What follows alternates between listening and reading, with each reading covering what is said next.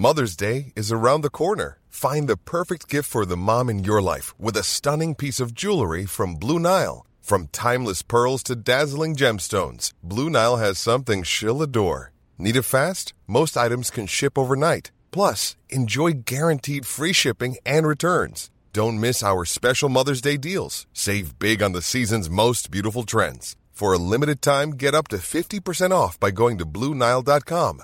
That's BlueNile.com. Since 2013, Bombas has donated over 100 million socks, underwear, and t shirts to those facing homelessness. If we counted those on air, this ad would last over 1,157 days. But if we counted the time it takes to make a donation possible, it would take just a few clicks. Because every time you make a purchase, Bombas donates an item to someone who needs it. Go to bombas.com slash ACAST and use code ACAST for 20% off your first purchase. That's bombas.com slash ACAST, code ACAST.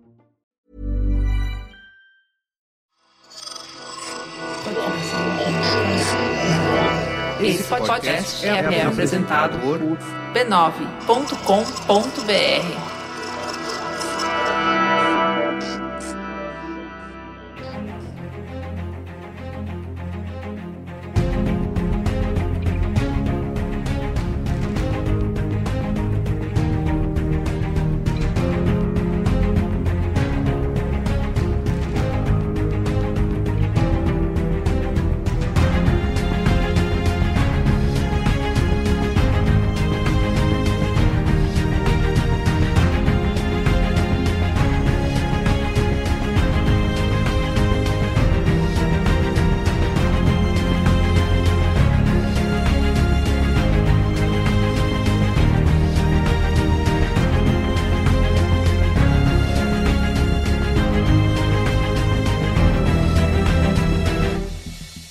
Olá, sou o Carlos Merigo, esse é o Cinemático número 30. Estou hoje aqui com Robson Bravo Fala aí, molecada. e Matheus Fiori. E aí, pessoal, tudo bom? Tudo certo.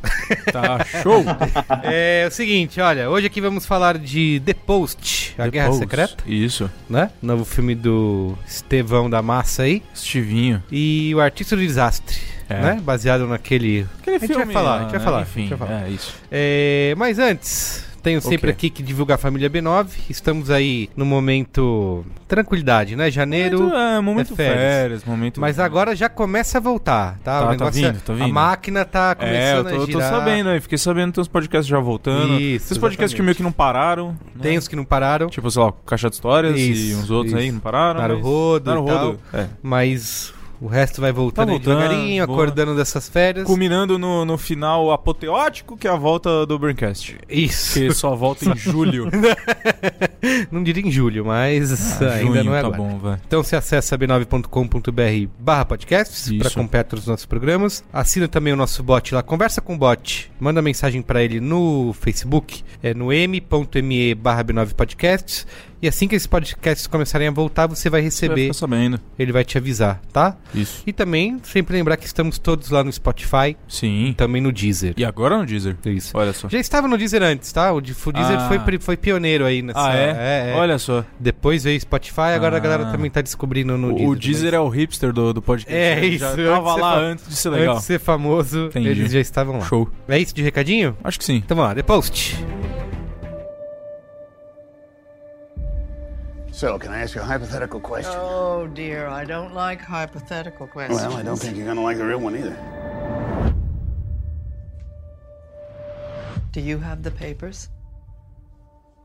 Not yet. This is a devastating security breach that was leaked out of the Pentagon. The most highly classified documents of the war. The Times says 7,000 pages detailing how the White House has been lying about the Vietnam War for 30 years.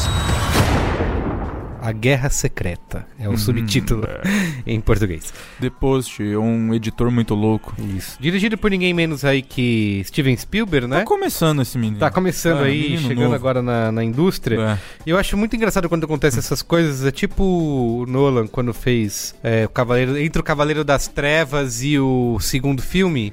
Ele Segundo só fez Batman é o nome. É, o segundo Batman. É. Ele só fez a origem no meio, assim, tipo Filminho, né? Nada a ver. Coisa Entre besta, coisa. Between Jobs. Jobs, né? Como diria.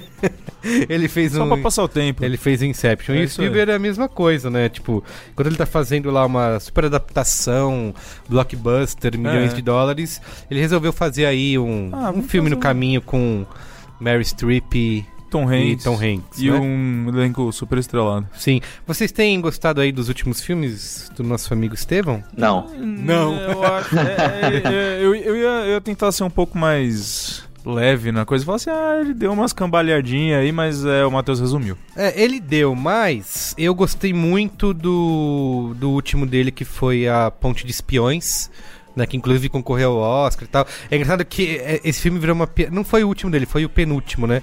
Porque ele fez o Bom Gigante Amigo lá. Isso, do- isso, isso. É, esse realmente Esse é mais fraco, né? difícil, esse É verdade, nem pare... é verdade. É um Dói. Spielberg mais fraco. É. Mas o monte de, de- dos espiões eu gosto bastante. Lá em casa viram inclusive uma piada porque eu tentei colocar pra Ju assistir duas vezes e ela dormiu as duas vezes. Muito bom. Teve- e aí teve o Lincoln também, que eu, tem uma galera É. que ama, eu não sou tão fã. Eu gosto por Daniel Day-Lewis. É.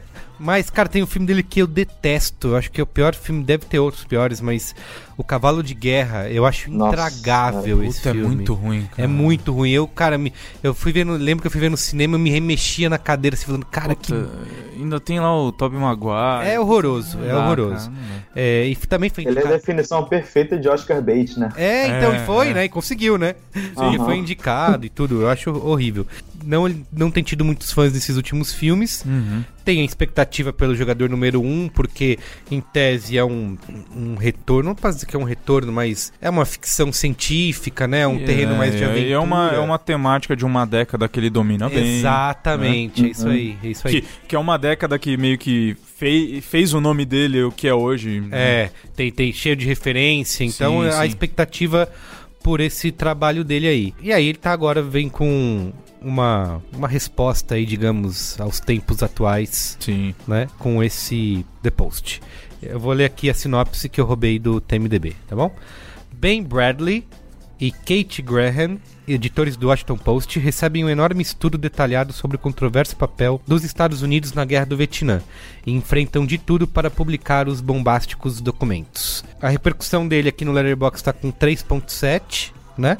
E no Rotten Tomatoes 88% da crítica aprova e 74% do público. Inclusive, falando em repercussão, ele também aí é um dos indicados a nessa, no Oscar aí que saiu na terça passada, né? Uhum. Tá também melhor filme, a Mary Streep conseguiu ali a, a vaga, a cadeira cativa dela de, de atriz. Ah, sempre tá lá, né? É, não tem o Spielberg, o Tom Hanks também tinha sido cogitado, mas não, é, não entrou. Vamos lá, quero saber opiniões gerais aí. Quem pode começar? Eu gosto razoavelmente do filme, só que eu sempre tenho a impressão de que ele é meio mal acabado, que ele, ele é mal montado, ele é mal pensado em algumas coisas. Eu gosto da forma como ele cria esse espírito assim de, é, de união dos personagens em busca de um objetivo, mas eu acho que o Spielberg ele perde a mão em alguns momentos, ele se excede muito. Ele força os movimentos de câmera ali que não precisam para dizer, olha, tem um diretor aqui que vai ser indicado ao Oscar. E, e o começo é muito confuso. O filme demora quase uma hora para explicar o que está acontecendo direito, qual é o objetivo dos personagens. O começo é pura, perdão, a palavra punheta. Não, eu concordo bastante, É. assim, que ele demora a engrenar, né? Inclusive, eu, eu vi pessoas saindo, assim, no meio Dormindo. do filme. Teve um momento que, tipo, sei lá, já tinha passado uns 40 minutos. Aí uma velhinha perguntou assim atrás pra alguém: Essa daí é a Mary Streep?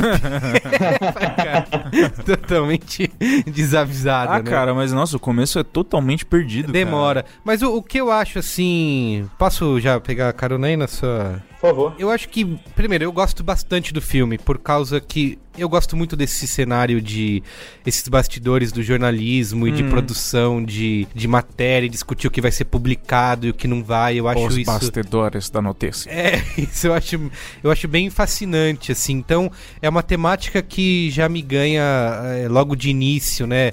Ah, de- quando eles começam aquela discussão de briga do Washington Post com o New York Times, eu, putz, quero mais disso, sabe? Vai lá, me mostra, conta mais dessa história. Então, é uma temática que eu gosto bastante. O que eu vejo é que o Spielberg tenta fazer é dar uma resposta. Ele pega uma história de 50 anos atrás, que não aconteceu tão bem assim como tá no filme. Eu até anotei algumas coisas aqui que são diferentes da história real pro que ele retrata no filme. Ele se inspira nisso para contar para fazer um comentário sobre os tempos atuais, né? Sobre liberdade de imprensa no governo Trump. É basicamente Uhum. isso. Sei lá como que deve ter surgido esse, esse roteiro na mão dele. Eu sei que a roteirista foi o primeiro roteiro dela. Tem a ajuda do- de um dos caras do Spotlight, mas a roteirista que pensou o argumento central é o primeiro roteiro. Eu imagino ele recebendo isso falando, ó, eu vou usar isso realmente para fazer Botar o dedo na ferida. é, exatamente. Então ele aproveita essa história pra isso. Então eu acho até justo que muita gente acuse o filme de oportunista, né? Porque. Hum. Mas ainda assim, cara, eu acho uma mensagem tão legal e necessária. E eu acho que, ao contrário de outros filmes dele, ele, em alguns momentos ali, me incomoda. Me incomoda essa parte de demora pra engrenar, né? Ficar ali, Uhum. eh, reuniões, vai tomar decisão. Porque o filme basicamente é isso, né? É. Toma decisão, não toma, vai, reunião, jantar, vai tomar decisão, não toma. Ele fica meio que rodando nisso durante um tempo, até eu acho que depois da metade pro final consegue, na minha opinião, ele engrena. Corre o risco de muitas vezes, como o, até falei do Cavalo de Guerra aqui, que o Spielberg faz, de cair num sentimentalismo ali, a trilha sobe, a galera começa a marejar os olhos, quase derrapa, mas eu acho que ele ainda segura, segura a mão, assim. Por mais que, se você for pensar de uma maneira fria, tipo, o filme todo é baseado nisso. Você vai tomar a decisão de publicar ou não o- É, os documentos, né? É. Ele fica girando em torno dessa pergunta de, de diversas É, maneiras possíveis. Esse é o conflito central do filme. É. Ele demora pra chegar. Demora pra e chegar. quando chega, fica só nesse, nesse meio. É, ele nem explica direito o que são esses papéis do Pentágono, né? Ele não tá tão preocupado em, em entrar nisso. Mas eu ainda, ainda assim achei que essa tensão é feita de maneira eficiente, né? Pelo Uhum. menos desse ponto de vista que eu falei de, putz, eu gosto dessa, desses bastidores de, de- da, da notícia, Uhum. de como isso vai, se vai ser publicado ou não, de, da- das complicações que essas coisas geram. Então, pra mim, essa tensão funcionou. E você, Robson? É, filminho meu barro meu tijolo, né? É, eu acho que assim, o começo dele é muito confuso. O começo dele, tipo, sei lá, não, não, não desperta interesse, assim, de forma nenhuma, cara. Mas aí você vai indo, você vai indo, você É. vai indo. Logo aí, vamos dizer aí, no, no comecinho aí do, do- da terceira parte, você... É uma hora que o Spielberg, ele começa a criar uma, uma certa sensação de urgência, né? Uhum. Que é um, é um momento específico lá É, que eles... porque- isso. Eles têm que tentar decifrar um negócio e aí tentar correr pra ver se vai publicar uma notícia não vai, não sei o quê. Ele tenta gerar essa, essa urgência ele consegue. É, Nesse momento você vê que a, a experiência dele, a habilidade dele fala mais alto, mas fora isso, é, é um puta filmezinho assim, não acontece nada, sabe? É, eu fiquei. Uma coisa que eu fiquei pensando enquanto eu assistia é se o filme pode despertar interesse em quem não tem nenhum conhecimento dessa história ou que não tem nenhuma relação com, com jornalismo. Que, Sim. é, porque realmente é uma coisa muito específica, né? Um dia a dia muito. Tem, quem vai assistir porque quer ver Mary Streep e o Tom Hanks se decepciona, É, né? E eu, eu sinto que ele funciona até melhor, sei lá, nos Estados Unidos, por É. fazer parte da história deles, Isso, isso. Vietnã e tudo mais. Pra gente que é de fora, eu acho que ele fica devendo alguma é, coisa. ele só vai valer pra quem realmente ou é jornalista ou tem alguma relação com a área ou, ou É. gosta disso, né? Porque senão, é, e, e o que eu acho que é o, o Spotlight é o contrário, né? Hum. É que ele consegue ir além dessa, ele mostra ali o- o- os bastidores da, da produção da notícia, todos aqueles dilemas, mas acho que ele tem temas maiores, né? Ele consegue, acho que envolver as pessoas de um, de um outro jeito que não só desse É porque eu, eu acho que esse, esse o, o The Post ele fica muito na coisa do vai não vai. Do, Ah, vamos, não vamos, vai, não Isso, vai, isso. recebe, não recebe, não sei o que, e aí fica meio chato. Sim. Eu acho que essa é a, essa é a maior diferença dos dois. É, e ele tem uma outra coisa que ele também coloca ali bastante, é, que também muita gente pode acusar de ah, oportunista, tá se aproveitando, agora tudo é isso, mimimi e tal. Que é o fato da, da publisher do jornal, a Kay Graham, ela tá enfrentando um mundo de homens, né? Sim. Ela, isso realmente é, é é a história real. Ela é, herdou o jornal de- Uhum. da, da família, né? Do marido quando morreu. E ela teve que realmente é, é, se destacar como uma mulher no mundo extremamente machista, porque o tudo era- ali era controlado, as- todas as relações de poder eram entre homens. E tem uma cena que eu gosto bastante, que eu não sei nem se eu falo se é spoiler, se é a cena da bolsa. É difícil falar desse filme sem dar spoilers da vida real, né? Sim. É, Eu, apesar que pra gente, é, de novo, é uma história não tão conhecida. Tipo, eu nem sabia que isso aconteceu, nada Sim, disso, sim, né? Então, sim. que houve esse vazamento de informações. Então, pra gente é uma história Vamos menos pro conhecida. spoiler, que aí você pode falar. Tá bom, então Vamos. vamos, lá. Spoilers! Kedavra. I am your father. A, a boy's best friend is his mother. What's in the fucking box? I see dead people.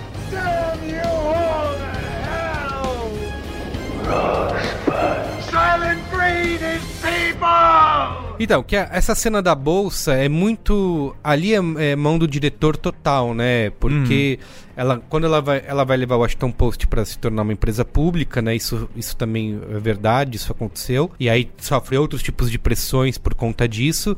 E aquela cena, que obviamente não necessariamente é daquele jeito, mas ela tem uma, uma, um visual que. que comenta sobre isso, que todas as mulheres estão do lado de fora, né, quando ela tá Sim. subindo a escada, e imediatamente quando abre da porta pra dentro só tem homem, né? Uhum. Ela é a única mulher ali dentro.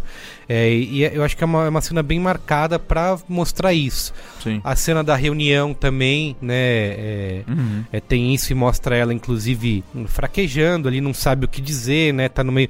Tem sempre tem um cara do lado, um homem do lado dela, sendo esse. sendo conselheiro, né? Então é, tem esses momentos de, de unir aí esse. É, tem aquele momento que ela sai do, do tribunal, que, que ela vai passando, ela Ah, vai é pelo verdade. ladinho, e aí só, é, é onde estão todas as mulheres, e todas olham com aquele olhar de admiração pra ela. e Isso, tal. é, e ela não fala, e ela resolve não falar nada. né? Isso, isso. É, e assim, uma coisa que também pode se criticar no filme é que a história pessoal dela não tá tão bem contada. Uhum. Mas o nome do filme é The Post, né? Então ele vai contar essa é essa decisão, ele gira em torno dessa decisão assim. E eu acho até que o roteiro é eficiente em soltar umas pílulas no meio sobre a vida dela. Ele consegue te dar um, uma, um panorama de quem que é aquela mulher, de como que ela chegou ali, de como que ela pensa. Sem ser expositivo, né? Sem ficar uma- um, um falatório Uhum. e, e que funciona pra você entender, assim. é, Eu não, não sinto falta dele mergulhar na, na vida dela, sabe? Ou ter outras. Até porque não precisa. É, né? eu também acho que não o que precisa, faz assim. O, não o- precisa. O, no- o nome do filme já dá a entender o que, que ele, que ele vai ser sobre o jornal. Aí tem algumas coisas que, que eu até tava lendo depois, pesquisando pra pauta, pra entender o que, que ali era, era real, né? Que, Uhum. e tem muitas coisas que o roteiro toma liberdade, né? Primeiro, do Nixon, ele. Hollywood adora retratar ele como um vilão, É. né? E nesse caso, especificamente, ele não era exatamente aquele vilão, porque assim, segundo a história.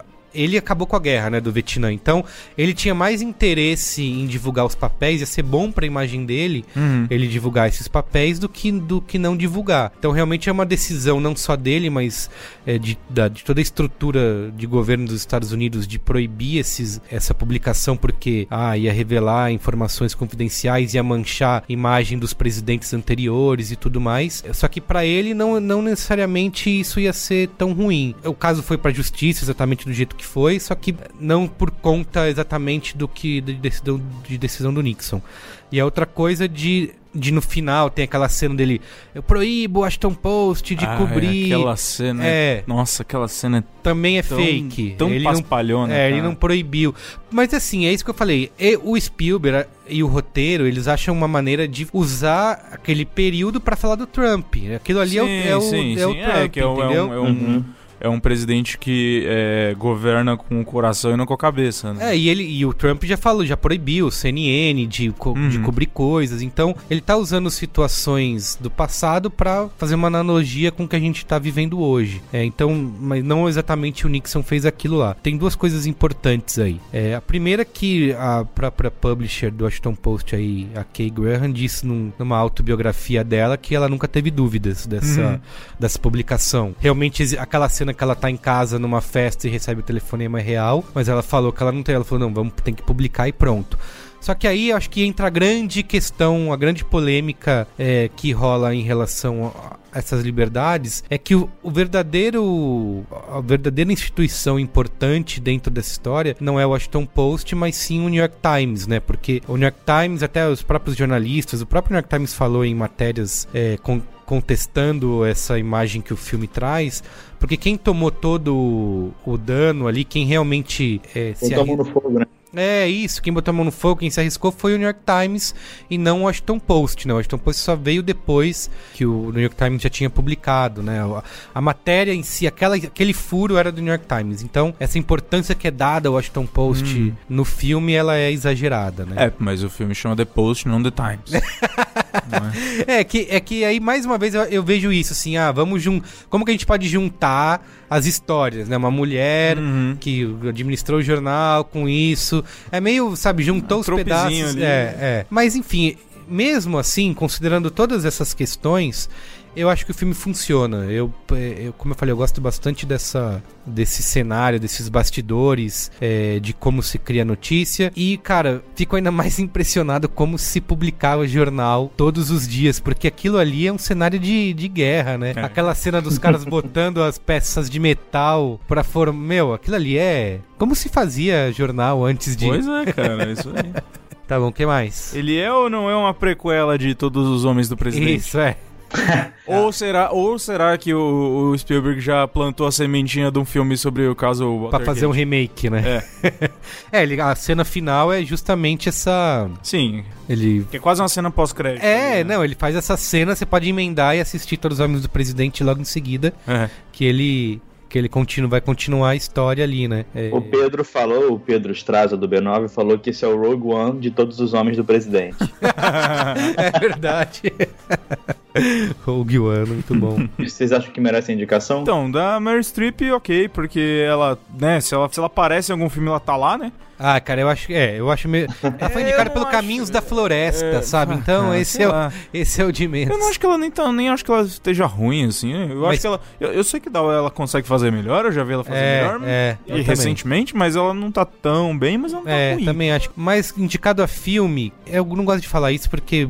Indicação premia- política. É, mas premiação é, isso, cara. É, é política, né? Tipo, é- Uhum. É lobby, né? eles vão usar a, mensa o- a premiação pra dar uma para passar uma mensagem. O Oscar tem feito isso, sempre fez isso, fez isso no ano passado, tá fazendo de novo. Eu não acho que isso é necessariamente ruim. Eu acho que isso é questão de, de relevância, sabe? É, é- Então acho que é uma indicação por isso. Assim, é um filme que fala de liberdade de imprensa, que fala de feminismo. Então é, faz sentido ele estar lá nesse ano que tá, entendeu? E- Uhum. e, e por ele ser um filme bem convencional, é o que acho que a academia lá, os velhinhos gostam, né? Assim, de. Eu sei que tá mudando bastante, né? Mudou bastante no, no último ano, mas é, eu acho que é um pouco disso, assim, tem essa, essa segurança, sabe? Indicar um, um filme como esse com Mary Streep, Tom Hanks, dirigido pelo Spielberg, com esse tema que traz. Não acho que seja nenhum absurdo, não. É, é, tá indicado, não acho que mereça ganhar, mas também não acho que seja injusto tá indicado. É, não chega a ser um estrelas além do tempo, né? É, isso. É, mas e assim, eu sou suspeito pra falar porque eu gostei do filme, né? Vamos dar estrelinhas? Vamos lá. Eu vou dar quatro estrelas. Agora o Robson quer dar uma. Não, não, não. Não, não, a, a nota que eu vou dar é a mesma nota que eu joguei lá no, no Letterboxd. Eu dei três estrelas e é ah, isso aí. tá ótimo. É a nota, a nota ali, né? Tá bom. E você, Matheus? A minha nota também é 3. É, só pra resumir, eu, eu gosto do filme, mas eu ainda tenho muita impressão de que ele não foi bem acabado. Parece que é um filme feito às pressas. Então É. muita coisa legal acaba não sendo tão desenvolvida, tipo o personagem da Meryl Streep. Eu acho que ela atua muito bem no filme, mas eu não acho que tem roteiro ali pra, pra ela trabalhar, sabe? Eu acho que é tudo muito jogado pros outros personagens e empurram pra ela, ah, fala sim ou não, fala sim ou não. É, então fica- ela nunca tem muito espaço, tirando aquela cena com o McNamara, pra fazer alguma coisa. Ah, não, no, no meu caso não é, que eu não, não é que eu não goste do filme, eu só acho ele qualquer coisa, assim, pra mim, né? Agora, um filme que eu não gosto é o filme que a gente vai falar agora. Ready? And action! I did not hit her. It's not true. It's bullshit. I did not hit her. I did not. Oh, hi, Mark.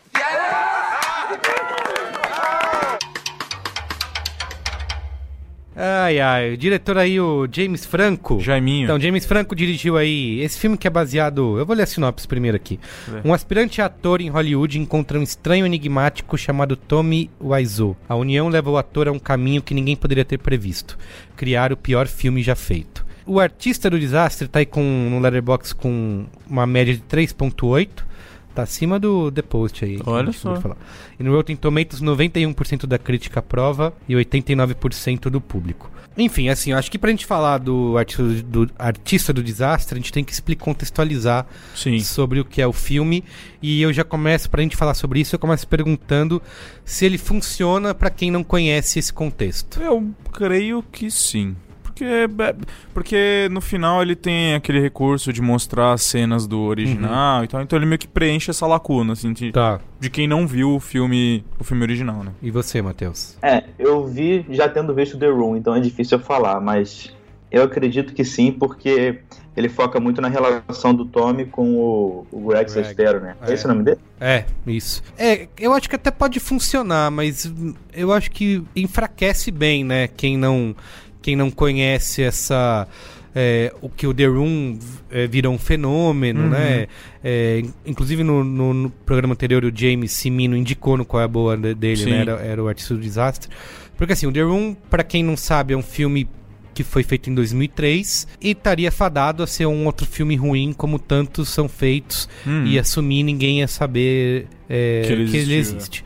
Só que esse filme se tornou um fenômeno, né? Ele começou a ser descoberto pelas pessoas, sempre come- eh, cinemas passaram a exibir em sessões da meia-noite, cinemas passaram a lotar com as, com, eh, com as pessoas dando risada e virou um fenômeno também na internet com muita gente conversando, até chegar a esse ponto de ter um filme contando os bastidores de que é o artista do desastre, de como Sim. esse The Room foi feito. O que, o que na minha opinião faz o The Room ser alçado a essa categoria aí de filme fenômeno e não ter sido esquecido é, primeiro, pela figura do próprio Tommy Wiseau, que eu acho que a maneira como ele é, usou pra promover o filme e a, e a figura misteriosa dele acho que ajuda muito nisso, Hum. né? De ele não falar de onde ele vem, qual a idade dele, de onde veio o dinheiro, se descobriram que ele gastou 6 milhões de dólares pra produzir esse filme horroroso e ninguém sabe de onde ele tirou tanta grana. Eu acho que isso é um dos, um dos fatores, né? Esse mistério. E o outro é que o, ele mesmo botou um, financiou, pagou durante, sei lá, cinco anos, um outdoor em Los Angeles É. divulgando o filme com o número de telefone dele. Sim. Tinha inclusive comercial na TV. Eu acho que isso ajuda. Todo mundo que faz filme ruim não pode pagar por isso, né? É, ele destaca pela excentricidade. É, né? exato. Então eu acho que isso ajuda a destacar, a, a transformar esse filme nesse. Com isso, é, ele mesmo ele pagou o filme para ser exibido durante duas semanas em Los Angeles para se qualificar pro Oscar, É. né? E depois com essas exibições ele continua financiando isso. Então eu acho que aí o público realmente abraçou a galhofa e começou a. É, o filme ele, ele virou cult e tal, porque, tipo, ele é tão ruim que as pessoas achavam engraçado. É. E aí, em cima disso que ele, É, aquela, ele foi gerando essa fama e tal. aquele velho comentário de que é tão ruim que deu a volta. O que, o que eu acho que bom. nesse caso não se aplica. Tá, fala aí. Já começa a falar aí do, do que você achou do Artista do Desastre e, e da sua opinião do The Room também. Cara, então, puta, vamos lá, pra começar por isso. Esse papinho de, nossa, The Room é tão ruim que dá a volta e fica bom. Eu acho, eu acho isso um puta papo furado, porque e eu dou exemplos, porque o The Room ele foi feito daquele jeito, ele é, ele é mal atuado, ele é mal dirigido, ele é mal editado, mal escrito, mal filmado, mal tudo. Só que nada disso foi meio proposital. Ninguém pensou, a gente vai fazer o pior filme aqui. Não, os caras só queriam fazer um filme, só que eles fizeram do jeito que dava pra eles fazer e saiu uma merda. Aquilo não foi proposital, ele não, ele não é ruim propositalmente. Eles, por eles, pelo Tommy Wiseau e tal, ia ser um filme incrível. Não, ele tem delírios de. Ele acha que o filme é bom, né? Ele não, ele não Então, então, e, e que o filme exatamente. é ruim. E, e exatamente, esse papo de o pessoal assiste é tão ruim que é engraçado pra eles, eu acho que beleza, pode ser engraçado pra você, mas ele não, ele não torna o filme bom, ele não dá a volta. Um, um grande exemplo de, de um filme que é péssimo, mas ele foi pensado pra ser tão ruim que fica engraçado, é, por exemplo, esse Sharknado. Sim. E- Ele é pensado pra isso, ele é ruim e dá a volta e fica bom pelo, pela, E não se leva a sério, né? é, ele não se leva a sério. Ele, Room ele é é, um feito filme- por aquela. É, é, pelo. Pela estranheza da coisa. Um, um filme que eu sempre falo pra você, que ele é, ele é tão ruim que dá a volta, é o, o Ancora 2. Que aqui no Brasil saiu como Tudo por um Furo, se eu não me Isso, engano. é, é, exato. Cara, é, assim, o, o Will Ferrell, o pessoal dele tava escrevendo o filme à toa, eles não achavam que o filme ia ser a um, sétima maravilha do mundo, sabe? Eles estavam falando, cara, isso é ruim, tipo, é, é bobo, e, e é bobo num nível que, tipo assim, você ri porque é tão idiota que é engraçado. Sim, a galera tem consciência de que tá fazendo. Isso, o, o, o- filme- o, caso do, do The Room é muito pra mim, tanto uma. Me passa a vibe do bastidor e do filme que a galera não tá rindo com ele, a galera tá rindo dele. É, Sabe? exato. Eu não acho legal, eu acho mais pra cruel e monótono do que, do que legal mesmo. E isso é mais ou menos a impressão que eu tive do filme, sabe? Tipo, eu achei chato, eu achei monótono. E, sei lá, a gente, eu e você, a gente viu na cabine aqui e o pessoal tava rachando o bico e eu tava meio envergonhado de estar ali, sabe? Sim. Eu tava me sentindo incomodado. Eu falei, tipo, sério, sabe? Tipo, Vergonha cara, alheia, né? Eu tava, eu tava com vergonha alheia, sabe? É, cara. Assim, ó, eu, eu gosto do filme, tá? Do Artista do Desastre. É, mas eu também sinto esse incômodo. Uhum. É, a galera rindo, ah, ah, gargalhando, e eu, não, gente, o cara é maluco, sabe? Ele não. Ele precisa de ajuda. Ele precisa. É, É, cara. precisa de, de ajuda profissional. Então, é, é, eu tam- também tenho essa sensação, assim, de que o filme do, do James Franco, ele passa pela mesma questão que todo mundo que tá rindo do The Room há tanto tempo tá fazendo, que é, a galera acha que tá homenageando, É. né? Que, mas na verdade tá humilhando. É, E- você tá mostrando o retrato de um, de um cara que É. de fato tem algum problema. Isso, sabe? eu sei que isso é uma visão que pode ser pessoal, de cada, cada pessoa pode ter uma Sim, imagem, ok. porque um dos argumentos é, ah, mas ele conseguiu sucesso é, mesmo assim. Tá, tudo bem, só que ele conseguiu sucessos, é, é- é tipo quando, sabe quando você faz uma merda? É, só, é. que- só que as merdas geralmente esquece. Você, fez, você já deve ter feito um monte de filme ruim, eu já fiz um monte de podcast ruim, só que passa um tempo É. a galera esquece. Só que no caso dele, isso vai perseguir ele o resto da vida, entendeu? Sim, sim, e, e ele meio que continua se expondo a isso. né? É, então, aí que, aí que eu entrar nesse ponto. Só que aí um dos argumentos é, mas tá vendo? Ele tá aproveitando, tá, tá tendo fama. Tá, esse pode Ah, ser, você tá, pode mas- enxergar esse lado bom da coisa. Talvez ele realmente esteja se divertindo com isso. Ou não, tá indo pra casa e tá chorando todo dia. Cara, é, eu vou citar o exemplo que aconteceu, se eu não me engano, no começo do ano passado, que a, não lembro o seu nome, moça, me desculpa, Miss Bumbum, tatuou o, o- a cara do Donald Trump nas costas em, em- em- como um tratado de paz para o mundo. Ela fez isso de biquíni. Cara, né?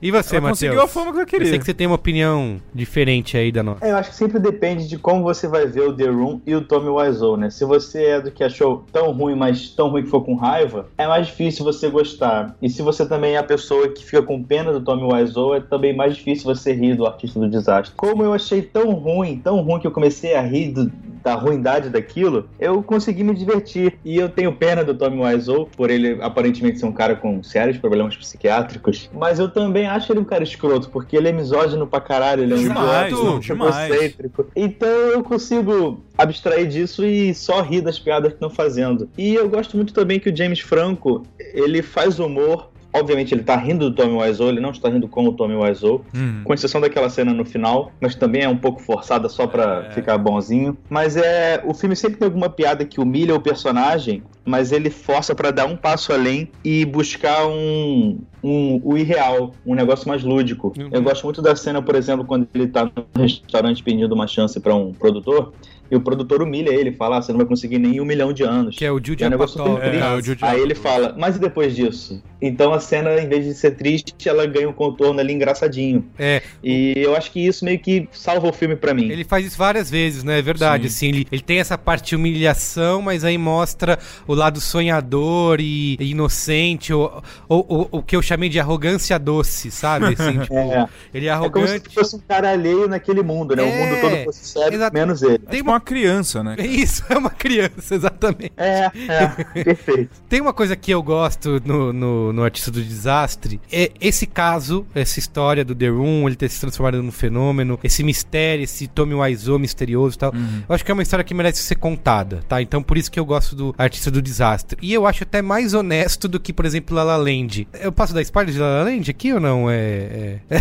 Tá liberado. tá, tá liberado? Tá liberado. Então, você sabe que eu vou dar spoiler, você desliga aí se você não Se você não viu La La Land, é, pula aí 30 segundos. Isso, é. Porque assim, o casal não, tá, não ficou junto, mas a Emma Stone lá virou uma super estrela, o cara abriu o boteco lá que ele É. queria, entendeu? Meio que deu tudo certo. Ele é desonesto com Sim. tudo aquilo que ele contou o filme inteiro. Esse The Room, esse Artista do Desastre, eu acho que ele é mais honesto, porque ele mostra, olha, galera, como que é, o, o sistema é fudido, entendeu? Só você sendo um maluco, que nem esse cara, que não tem senso de ridículo, e mesmo assim, você não, o cara cara não conseguiu nada, entendeu? Ele tá sendo hoje aí. É. Porque, olha, Globo de Ouro. O James Franco ganhou o Globo de Ouro, certo? Sim. Tommy Wiseau subiu no palco e foi empurrado, né? O cara não deu o microfone pra ele. É, isso já aconteceu em outros festivais que é, o, o Tommy Wiseau também sobe no... Não sei se foi no SXSW ou que outro festival e o, o James Franco não dá o microfone pra ele falar. É. Ele foi no, no programa, acho que do Jimmy Fallon ou sei lá de quem, a mesma coisa. O cara é uma piada, sabe? Ele, Sim. ele tá ali só pra falar frases que já estão ensaiadas. Então, assim, o cara não tem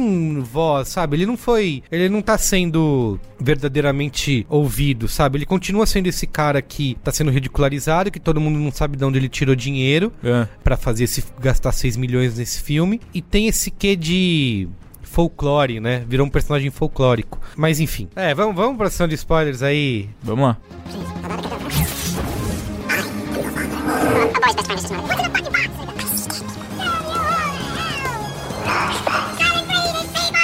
Vocês botaram aqui que a cena do Brian Cranston não é real. Como assim? Não É. aconteceu aquilo? É, ele diz que o. Porque assim, uma coisa que a gente não falou antes é que o filme é baseado num livro escrito pelo Greg Sesteiros, né? É, junto com um outro cara, com um jornalista. Então é a visão do, do Greg dessa história toda. Aham. E aí ele conta que ele recebeu uma oferta de trabalho, mas não foi o Brian Cranston. Não foi pro Malcolm in the Middle, como tá no filme, né? Ele, Ah, eles, eles criaram uma. O James Franco achou que ia ser legal, porque no mesmo período o Brian Cranston estava fazendo Malcolm in the Middle, criar, criar essa historinha aí, que é divertida no filme, com- do mesmo- da mesma maneira que a cena do Joe de Apatow e tal. Mas assim, eu, eu lembro que eu li uma entrevista, acho que diz que o. Quando saiu o livro, o Tommy Wiseau disse que só 40% do livro era verdadeiro, né? E aí, com o filme, ficou meio que esse mesmo lance. Uhum. Eu não sei o que aconteceu, sei lá, talvez aí na negociação contratual, né? É. O Tommy Wiseau falou que 99% do filme é, é real. Inclusive, pra eh, ceder os direitos, né, da vida dele, eh, de exibir a vida dele, porque é- tem, isso tudo é negociado, né? Sim, claro. é, assim, não é que ah, eu escolhi fazer um filme sobre o The Room, é, vou contar aqui o que eu quiser, vou humilhar o personagem. Não, o Tommy Wiseau assinou um contrato, cedendo os direitos de contar a vida dele. Sim. O Greg Sesteiros fez a mesma coisa, cedeu os direitos do livro, né? Então a galera tá meio. É um ambiente controlado, né? Uhum. E uma das exigências do Tommy Wiseau era que ele que- queria ter uma ponta no filme, né? Sim. E aí até o James Franco fala isso numa entrevista que o cara queria aparecer no filme, como que eles vão fazer, não encaixa, não tem jeito, não, Ah. não. Ele queria fazer um personagem contracenando com ele, com o James Franco. Meu Deus. Falou, não, não tem como fazer isso. Aí eles Impossível, né? é, eles solucionaram botando no pós-créditos, que inclusive é uma cena sem pé nem cabeça, Sim, né? não Como faz sentido nenhum. não tem roteiro, né? O James Franco fala que não É. foi totalmente improvisado aquilo ali, porque foi uma maneira de cumprir esse- essa exigência aí. Uhum. do- Existe toda. É, é óbvio que o filme não seria um filme no modo full humilhação, entendeu? É. Porque uma coisa que eu gosto no filme de verdade, e eu não sei se isso é real, é, espero que tenha sido isso mesmo, que eu acho que o que mais importa nisso é a história da- de amizade entre os dois, entendeu? Porque Sim.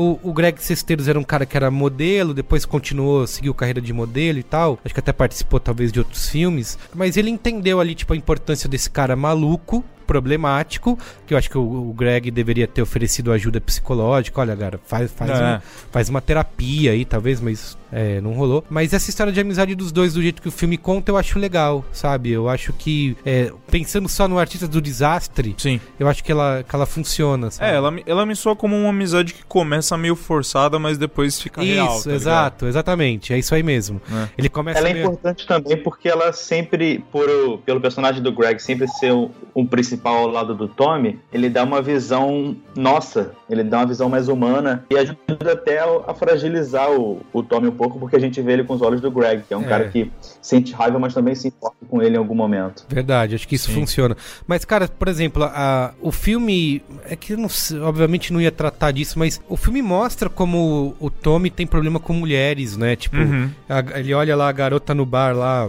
a Alison Brie, né? Acho que é o Alison Brie. É. Que inclusive também tá no Post. Tá no The E é verdade. uma, e é uma fofa. É. Esse episódio o- os filmes não são bons, mas o episódio é especial pra, dedicado a Alison Brie. Isso. É, o jeito que ele olha pra ela e como que ele, ele fica puto com o Greg ter namorado, sabe? É. Então, assim, e aí você junta isso com o The Room, cara, o que, que aconteceu na sua vida, sabe? Né, cara? Precisa Tipo, de. precisa de ajuda. É, é, então eu acho isso bem preocupante, sabe? Como às vezes o filme pode é, afirmar esse. corroborar esse comportamento do cara, sabe? É, Sim. Ficar meio que nessa. Ah, a gente homenageia, a gente dá risada. é. A minha teoria pra esse machismo é que ele foi traído por uma mulher, ficou puto, encheu a cara e tá bêbado até hoje. Por isso que ele é estranho assim. É, porque o The Room é autobiográfico, né? Deve É. ser. Mas a lenda que sim, É. mas a lenda que sim. E aí eu- é por isso que eu, aí eu acho que por isso que eu acho que funciona melhor tendo o contexto, porque Uhum. quem viu o filme, sabe desse fenômeno todo, acompanha ali aquele processo criativo, digamos assim. Interessante saber, por exemplo, como ele foi lá e, e comprou os produtores, os diretores e, e essa galera tava, meu, esse cara, mas ele tá Ah, é. pagando, né? É, Vamos igual os fazer. caras do os caras do estúdio lá, que tipo, o cara vai lá no cantinho lá no fundo, né? Não sei se foi assim na vida real, mas um, um- os dois vão lá no cantinho e falam, ô, e aí, vamos extorquir esse cara mesmo? Não, É. vem cá, cola na minha. É, é. Né? Diz que tem. é, o James Franco falou que ele só encontrou com o Tommy Wiseau pra fazer a cena final. Uhum. Diz que tudo que ele fez, ele falou que tem material de making off daquela que o Tommy realmente pagou um cara pra filmar Sim, os sim. bastidores e diz que tem, tem horas e horas e horas e horas de, de vídeo dessa desse negócio. Então, provavelmente deve ter muitas dessas cenas que sim. que estão ali de Esse cara é tão maluco que ele deve ter feito isso pensando, porra, meu filme vai ser um sucesso enorme, então vou fazer o making É, off. lógico. Daqui a uns anos eu faço documentário e ganho mais prêmio ainda. É, exatamente. É, A ideia na cabeça dele devia ser essa, assim. E a, e a atuação, Uhum. e a atuação do, do James Franco? Vocês acham atuação ou vocês acham imitação? Eu, eu gosto, cara. Eu, eu Achei que ele tá bem caracterizado. É, eu assim. acho. Eu acho, inclusive, que Eu ele também. foi. saiu fora da- do Oscar aí, teve. virou como que o boy lixo, Boy né? lixo. é, por causa das acusações de assédio e tudo, mas Sim. eu acho que inclusive se não fosse isso, obviamente acho que ele até mereceria uma, essa indicação aí. Porque o artista do desastre foi ignorado, né? Não teve É. na- nada. Teve melhor roteiro adaptado.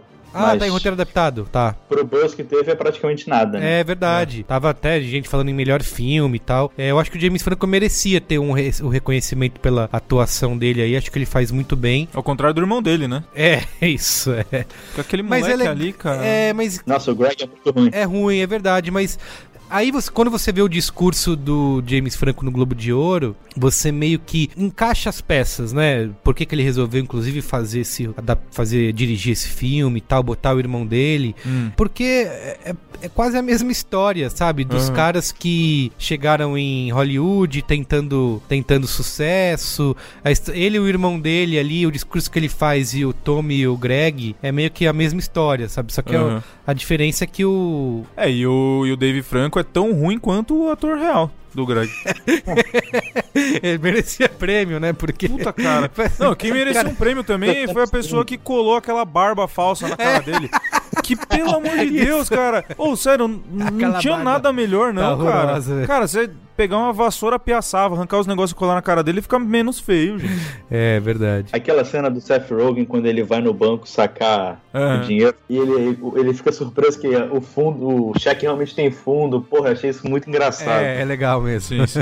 Tem, diz que a cena da mãe também é real, porque depois, sei lá, o New York Times foi atrás da vida do cara, tem até um documentário sobre o The Room, diz que o Tommy Wiseau é polonês, ele não fala isso, né, ele fala que ele viveu na Europa, mas veio para os Estados Unidos, se naturalizou e tem orgulho disso, e ele não fala, não fala de onde vem, nem a idade, e descobriram que ele nasceu em 3 de outubro de 1955, então ali na época do filme ele tinha 40 e... E uns quebrados. É, 47 anos, 40 e poucos anos. E tem aquela cena lá que a, que a mãe. Puta, Aham. você tem. O dobro da É, idade. isso. Você não tem menos de. Você não tem menos de 30 nem ferrando. E aí tem a- no, no final tem aquilo que o Robson falou de mostrar as coisas lado a lado, né? Isso, de- isso. Ele compara as cenas, algumas das cenas. Ah, isso é muito bom. É, é divertido. Talvez o filme inteiro pudesse ser só isso. né? Refazer o filme. Fazer igual aquela, aquela versão do, do, do Psicose da década de 80, que é, que é É. take a take. Tá bom, então é isso, né? Dá notinhas? Quem começa? Um e meio. Caraca, sério? Opa! Cruel? Eu dei dois no, no, no Leatherbox, diminuí meio ponto, porque Achei eu que não você- aguento mais isso. Pelo que você falou, acho que você, achei que você tinha gostado um pouco mais. Não, não. Não suportei, não suportei esse filme. É, eu dou quatro estrelas. Eu dou 3,5. Eu acho que é isso, assim, você pode... A mensagem é, para você vencer em Hollywood, para você enfrentar Hollywood, você tem que ser Tem que ser maluco. idiota. Senão- Porque é isso, Tem que cara. ser ou ruim da cabeça ou doente do pé, né? É, e eu acho que assim, é uma discussão que é real, né? E, Sim. e em vários aspectos da vida. Porque é o seguinte: é, você chega num cenário desse aí. Você é o cara que vai desistir na primeira escrotizada que alguém te dá. Tipo, lá naquela cena do produtor. Ali já era pra. Muita gente já olha pra aquilo e fala: tá bom, vou virar as costas Aham. e. Ou você vai entrar, né, ou você vai acreditar no discurso de acredite nos seus sonhos, é só você querer pensar positivo que você consegue, é persistir, tem que persistir. Tem gente que cada um tem uma visão diferente da vida em relação a isso, né? Uhum. Tem gente que fala assim: "Ah, se eu não, se eu não tiver disposto a ser humilhado, principalmente, vamos pensar especificamente nisso em, em Hollywood. Ou você pode citar, sei lá, um- uma coisa que o B9 transita muito que é mercado publicitário Uhum. também é a mesma coisa, né? Você tem que lev- você tem que se expor, né? Dar tem cara que- a tapa, Dar sim. cara a tapa. Você vai desistir na primeira vez que alguém falar você é uma merda, suas ideias não, não valem nada, ou você vai ser o cara que vai persistir, tentar, entendeu? Então são visões diferentes. Você pode gostar ou, ou desgostar do filme só com, com base nisso, porque Sim, sim. eu acho que a diferença, talvez, e isso eu tô falando uma opinião pessoal, é que o cara não tem senso do ridículo, né? De ter noção. Sim, é, é- é- você não sabe onde acaba a loucura e começa a perseverança do É. cara. Exato. É, porque uma coisa é você, cara, sei lá, você ter noção de que é ruim, né? O cara não tem essa noção. Inclusive, naquela cena final, isso parece que tá no livro também, que ele levou isso a sério de quando ele mostrou o filme e a galera começou a dar risada, ele realmente assumiu aquele discurso de que é uma comédia. Aham. E até hoje ele fala isso. Ele fala, não, era desde o início era uma comédia. Então você vê que o cara é lunático, entendeu? Sim, Porque sim. não é que ele fala, puta, é verdade, gente, ficou uma bosta, hein? Mas eu vou continuar tentando, vou fazer outro e vamos. Aham. Não, ele, ele assumiu que aquilo ali é um grande filme. Meteu o louco e foi. É. Isso meteu louco. Você, você resumiu aí. É. Podia ser o título do. do... Metendo louco em. Quando for pro SBT, galera. Vai ser. A tradução vai ser. The Room, metendo louco. Disaster Arces, metendo louco. Muito bem, então é isso. Vamos pro. É isso aí, qual é a Acabou? boa?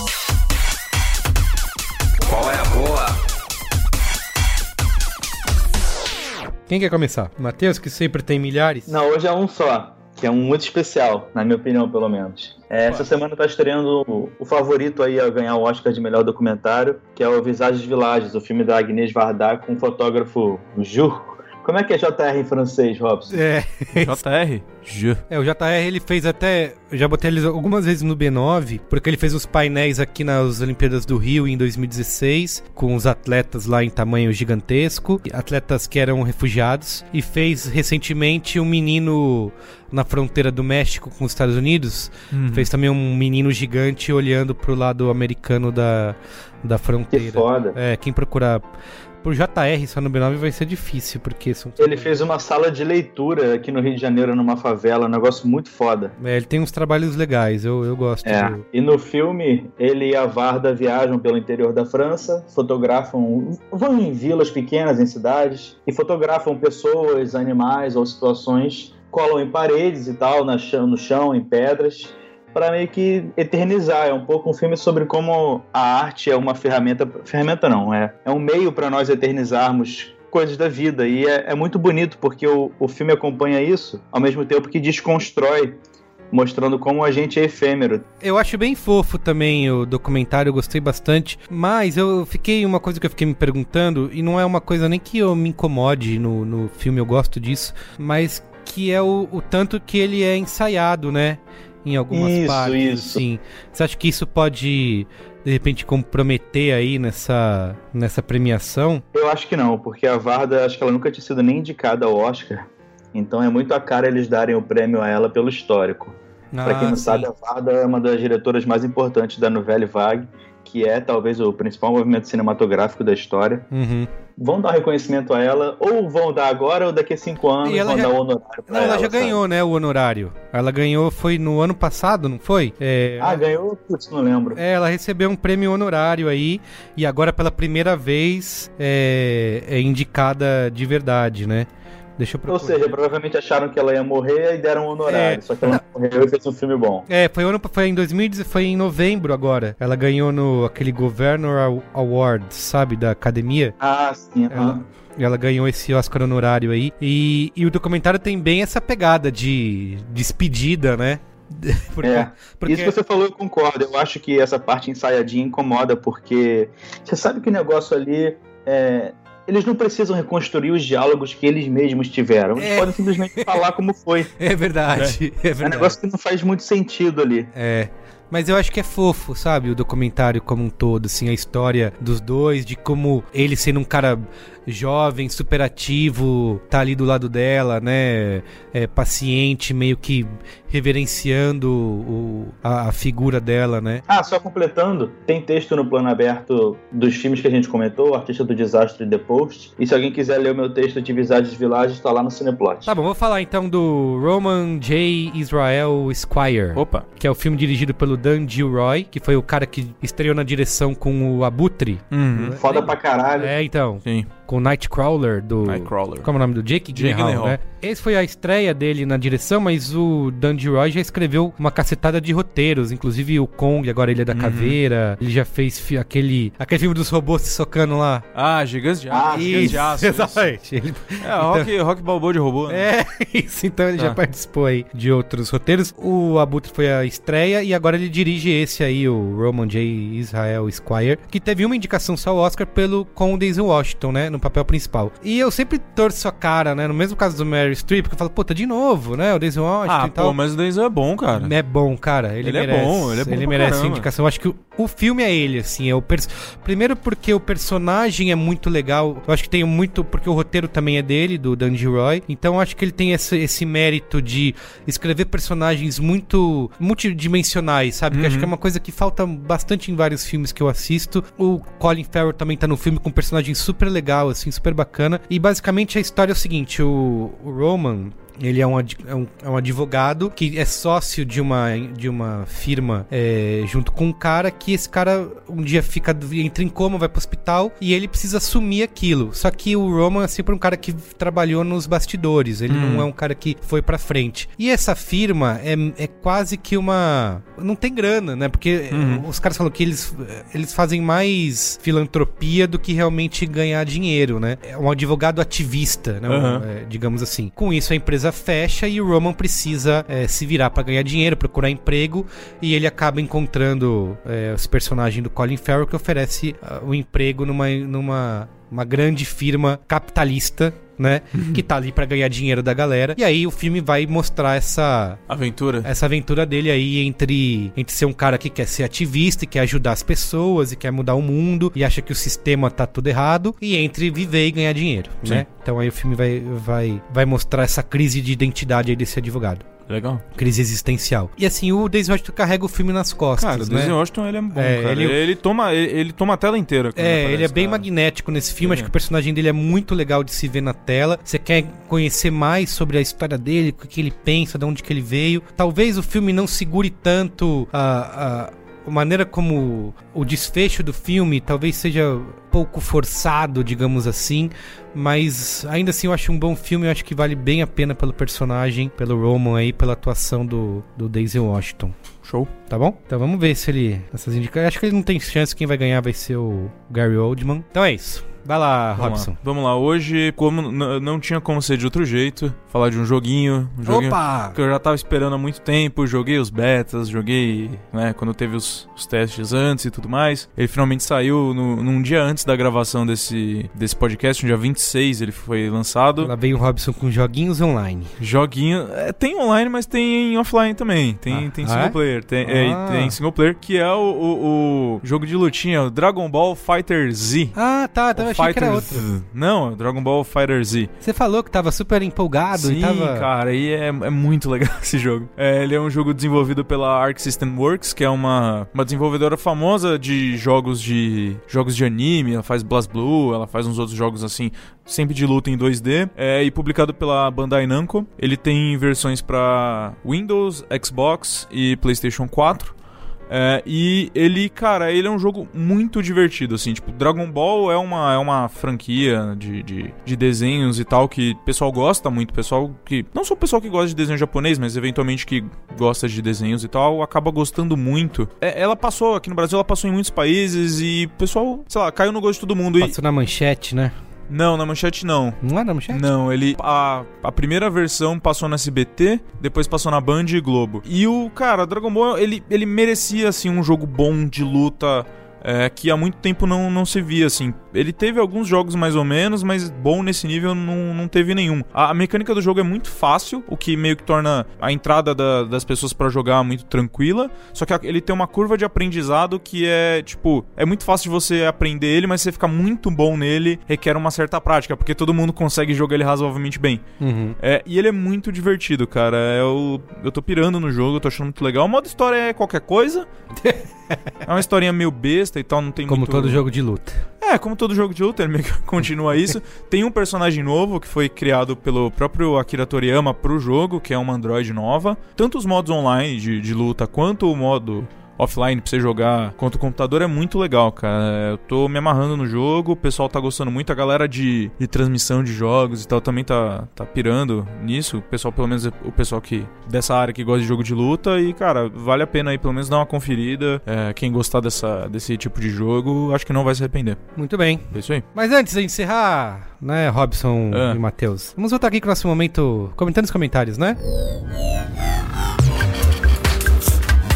Comentando os comentários.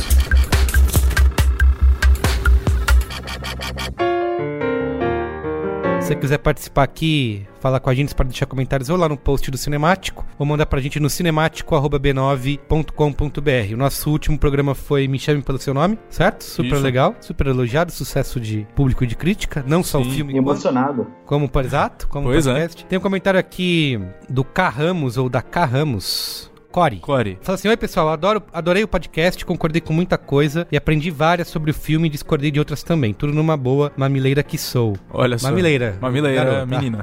a parada do tempo e da utopia, por ser uma memória dele, eu adorei essa perspectiva. A parte do pai, eu fiquei pensando sobre ele não ter falado com a mulher sobre. Eu vi mais como ele não ter tido uma paixão arrebatadora na vida dele, que em algum momento ele chegou perto disso, mas não viveu. Uma forma diferente de amor que ele tem com a mulher. Ou seja, eu falei que é, ele dá a entender que ele também Uhum. tinha tido uma paixão gay, né? E, e ela tá falando que não necessariamente é isso. Foi uma Sim, paixão sim. arrebatadora, não necessariamente foi um homem para ter sido também uma mulher. O que eu acrescentaria é que o filme também fala muito da sexualidade fluida, de descoberta e entre dois extremos, 100% hétero ou 100% gay, tem muitas nuances. Observação: os butiá caindo do, do bolso é uma expressão do sul, eu entendi. Hahaha. Abraços, Core. Braço. Legal, pode ser. Eu, eu, na hora que eu vi o filme, eu achei que ele estivesse falando de uma paixão por um outro, por um homem, né? E não. Mas pode ser, eu acho que.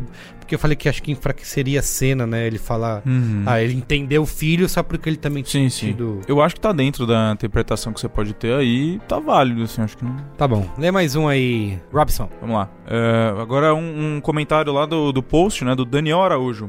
Muito boa discussão, mas a falta de conflitos do filme é ilusória. Tem todo um drama se desenrolando fora da vista do menino. O pai, como alguém assinalou abaixo, isso abaixo ele tá falando na caixa de comentários, é bissexual também e está encantado pelo visitante. Elogia a aparência no início, coloca o cara no lugar de honra do carro, fica nervoso com o tratamento sarcástico da esposa com o casal gay. Não, a esposa não tem um tratamento sarcástico. Quem tem é o Hélio, né? Não, não, é a esposa que dá. Ela dá um. Ela, o, o comentário Sony Sobre- Share Ah, é é, feito. É, é da mãe. Ah, tá. Fica assinalando a sensualidade das estátuas pro assistente, tenta insinuar pra esposa que é melhor deixar o Oliver viajar sozinho e separá-lo do menino. O filme deixa implícito que foi a mãe que fez o menino viajar com o cara. E o low profile dos sumiços do Oliver no início tem muito a ver com a relação dele com o pai do menino. Não uma relação consumada, mas a de assistente que percebe que o chefe está afim dele e não quer ficar mal com o chefe. E no final, Depois de todo o drama, os pais contam para o Oliver que o próximo estagiário na verdade vai ser uma mulher. Um diálogo curto que abre toda uma interpretação sobre o costume do pai de levar rapazes para trabalhar com ele no verão. E a belíssima cena da conversa com o filho. Além de tudo que se falou no podcast, tem também um aspecto do desabafo do sujeito, que passou a vida numa situação castrada,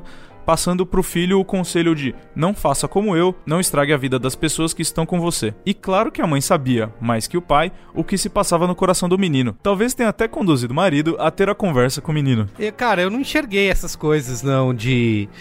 Não, a parte da mãe é zoar os amigos, Tudo gays, bem, mas isso eu percebi. Ela, ela que incentiva a viajar sozinho, o pai. É, isso aí eu não, não reparei É, tanto não reparei também, isso não. Não lembro Ah, de o- ter visto isso não. O pai dele pode até ter ficado interessado. um É, e mas tal, o filme eu não, não. Não sei se o filme dá a entender essa. É que a gente vê. O filme ele é muito pela perspectiva do Hélio, né? É. Então, Uhum. esse tipo de nuance e tal é meio que fica, fica quase em segundo plano, assim. Você não sabe se teve mesmo ou não, porque o ponto de vista é muito pessoal, quase, né? Tá, deixa eu só ler um último aqui, tá bom? Sim, claro. Rapidamente. K. Andrade. Fiquei bastante triste que ninguém apontou que Hélio e Oliver são bissexuais. Hélio não sentia por Marge o que sentia por Oliver, que foi seu primeiro amor. Mas isso não significa que ele não sinta interesse por mulheres, assim como Oliver. Vocês apontaram que ele estava com uma mulher nos Estados Unidos por pressão da sociedade, mas ele pode simplesmente ter se apaixonado por ela, o que seria a primeira suposição se pensassem antes na possibilidade dele ser bi. Ou até mesmo que o pai de Hélio também pode ser. Os participantes pensaram primeiro que ele pode estar vivendo uma vida de mentira com a esposa, ao invés de pensar o mais óbvio. No mais, adorei o podcast, foi linda a maneira como falaram da história, ainda mais com a presença do James Simino e da diva Laura. Beijo. Então, não, não concordo tanto nesse ponto. Tipo, ok, é uma. É uma... É uma interpretação que você pode ter da coisa, deles serem bissexuais e tudo mais. É, só que eu, eu não sei se essa é a primeira leitura que você tem de fato de cara, que, que é, o normal é ter de fato. Principalmente porque você tá falando de um filme onde o foco é um relacionamento homossexual. É, né? e, e eles estão, teoricamente, pelo que eu entendi do filme, eles estão sofrendo por isso, né? Sim, sim, exatamente. Não é uma coisa do tipo, ah, beleza, eu gosto de uns cara, do É. cara, mas eu também gosto, sei lá, da menina, então, É. sei lá, eu acho sei, que... é. É, pode ser até, é uma leitura que também pode ser feita, mas eu, eu não sei, eu não... Por ser um filme sobre um relacionamento é, entre os dois, eu, eu diria que, sei lá, é uma leitura que eu não faria, assim. E você, Matheus? É, eu, eu. No meu texto, principalmente, eu falei que a questão da sexualidade, na minha primeira interpretação, não é algo tão relevante. É óbvio que faz parte dos personagens, mas é muito mais um filme sobre um cara se descobrindo, experimentando as coisas da vida, do que sobre ele ser gay e ter que lidar com isso. Sim. Mas é, se for interpretar por esse lado da sexualidade, eu acho que não é nem questão deles serem gays ou, ou bi. Eu acho que é a questão da, da fluidez do gênero mesmo que fala, né? Que é um tema que até está sendo mais discutido hoje em dia, que esses conceitos de hétero, homo, bi, são um pouco, qual é a palavra? É, travados, né? O mais moderno é aquela escala que vai de 1 a 8.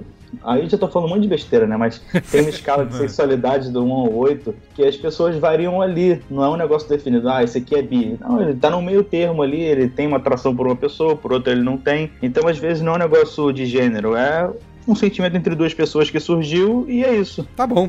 É isso aí. Então é isso, né, gente? Sim. Obrigado, viu? Valeu. Valeu, pessoal. Beijo. Tchau.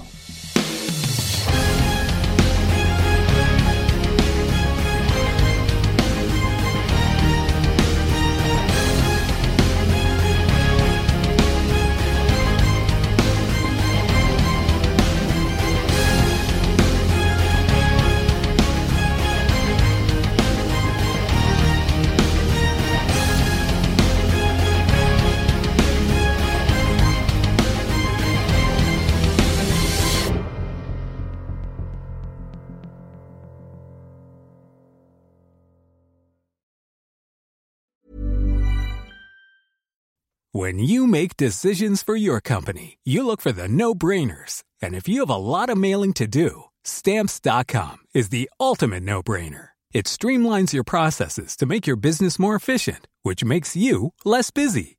Mail checks, invoices, legal documents, and everything you need to keep your business running with stamps.com.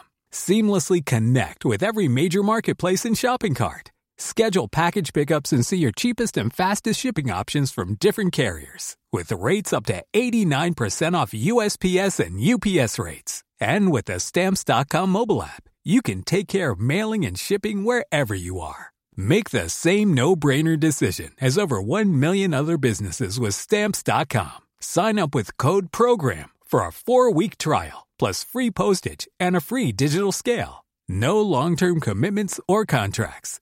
That's stamps.com. Code program.